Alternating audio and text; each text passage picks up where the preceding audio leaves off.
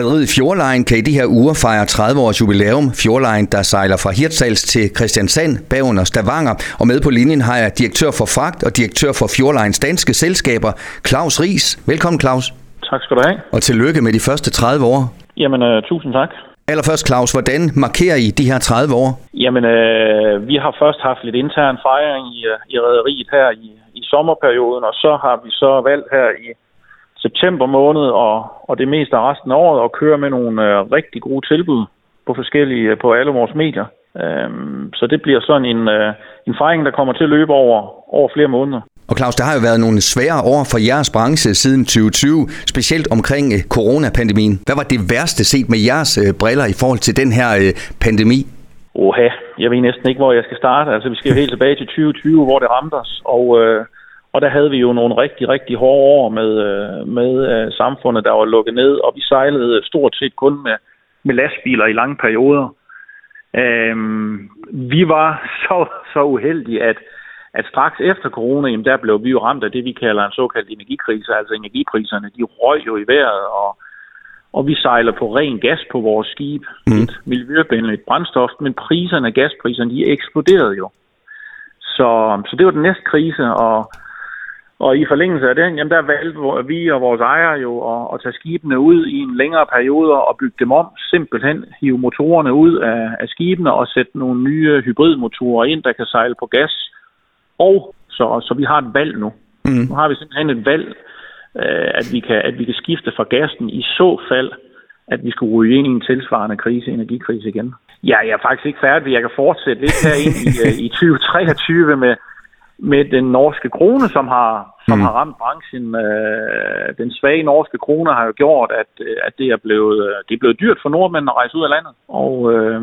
Og det er jo ikke kun os rederier, men det er jo generelt turistbranchen, der lever af nordmændene, der er blevet ramt på den konto der, så lad mig sige, vi har haft noget modvand siden marts 2020. Ja, tak. Til gengæld, nogle af jeres vigtigste ressourcer, det er naturligvis jeres medarbejdere. Selvom det også kom til at slå hårdt for jer, den her pandemi, jamen, så har I også gjort alt muligt for at opgradere dem og sende dem på kursus.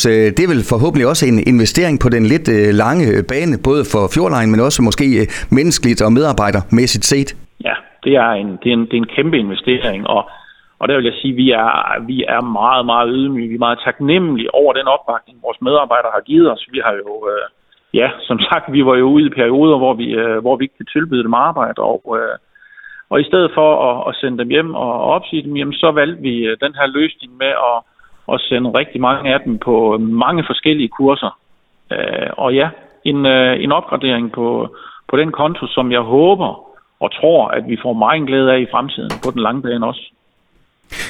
Hvis vi taler om jeres flåde i forbindelse med jeres 30-års jubilæum, MS Oslofjord, som sejler på en rute mellem Sverige og Norge, og så dem, vi kender mest her i Hirtshals, MS Stavangerfjord, MS Bavnsfjord, og så også Fjordfarster, som er den her spritnye, hypermoderne katamaran. Kan man sige, at jeres flåde afspejler de år, I har på banen efterhånden, Claus? Ja, det vil jeg... både ja og nej. Altså, det er jo faktisk...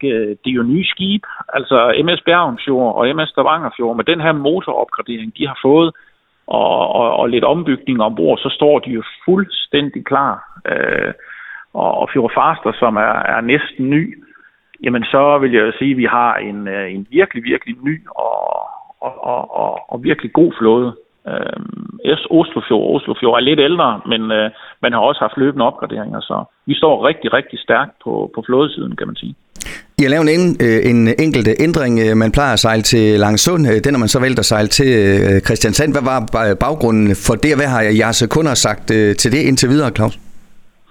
Jamen, det er blevet taget godt imod. Vi har valgt Kristiansand til, og det har vi gjort af flere forskellige årsager. Altså, Kristiansand er et ekstremt vigtigt knudepunkt for os. Turismemæssigt er det et område med rigtig meget rejselyst, og vi kan se, at hele udbygningen af vejnettet imellem Kristiansand og op imod Stavanger, det bliver opgraderet med motorvej. Så vi ser simpelthen, at det er nødvendigt for os at forstærke os på hele Kristiansand-korridoren, og det er det, vi har valgt at gøre. Og gøre, så det er, altså det er mere en langsigtet strategi, kan man sige. Claus, udover de her trælse ting, som du startede med, i forhold til de ting, man ikke måske selv kan have med at gøre, den norske krone, energikrise og så en pandemi, det er svært at gøre en hel masse ved. Hvad er den største glæde så ved at være i den her branche, set fra jeres medarbejderside, set fra dit skrivebordside? Hvad er det, der trigger jer primært ved at være i den her branche? Jamen, jeg vil igen fremhæve vores medarbejdere. Altså, det er vores medarbejdere, de har stået igennem. Mm. Og den opbakning, de nu giver os. Altså, vi har ikke de store problemer med at tiltrække medarbejdere. Vi har jo rigtig mange flexcrew og sæson inde her i højsæsonen, og det er altså gået forrygende. Mm. Så jeg tror simpelthen, at vi har et godt ry, vi har et godt brand, vi behandler folk rigtig godt, så med glade medarbejdere og den service, der så følger med på positiv siden, jamen, så er jeg tryg ved fremtiden. Og den norske krone, jamen, det kan godt ske, den er lav, men det er også sådan med de her kære nordmænd, at de rejser sig altså ret hurtigt igen, og der er en opsparet rejselyst fra norsk side, så jeg tror faktisk, vi får et godt efterår her, og ser positivt frem til 2024.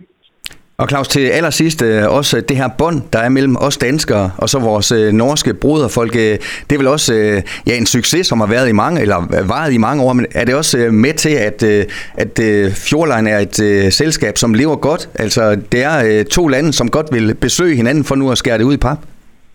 Jamen, det er det. Altså, det er to lande med to gode relationer. Altså, nordmænd, de elsker at komme ned til Jylland, til vestkysten, til strandene. Og danskerne kan vi se mere og mere, de får øjnene op for den her fantastisk flotte natur, der er i Norge. Så jeg tror simpelthen, at vi vil se fremadrettet en øget rejselyst. Og hvis du så oven i det ligger alle de diskussioner, vi har haft, og udfordringer, vi har haft med klima og sikkerhed, etc., jamen så tror jeg bare, at vi ser ind i en rigtig, rigtig lys fremtid. Sådan lød det altså fra direktør for fragt og direktør for Fjordlines danske selskaber, Claus Riis. Tusind tak, fordi du var med her, Claus, og endnu en gang stort tillykke med Fjordlines første 30 år. Tusind tak. Du har lyttet til en podcast fra Skager FM. Find flere spændende Skager podcast på skagerfm.dk eller der, hvor du henter dine podcasts.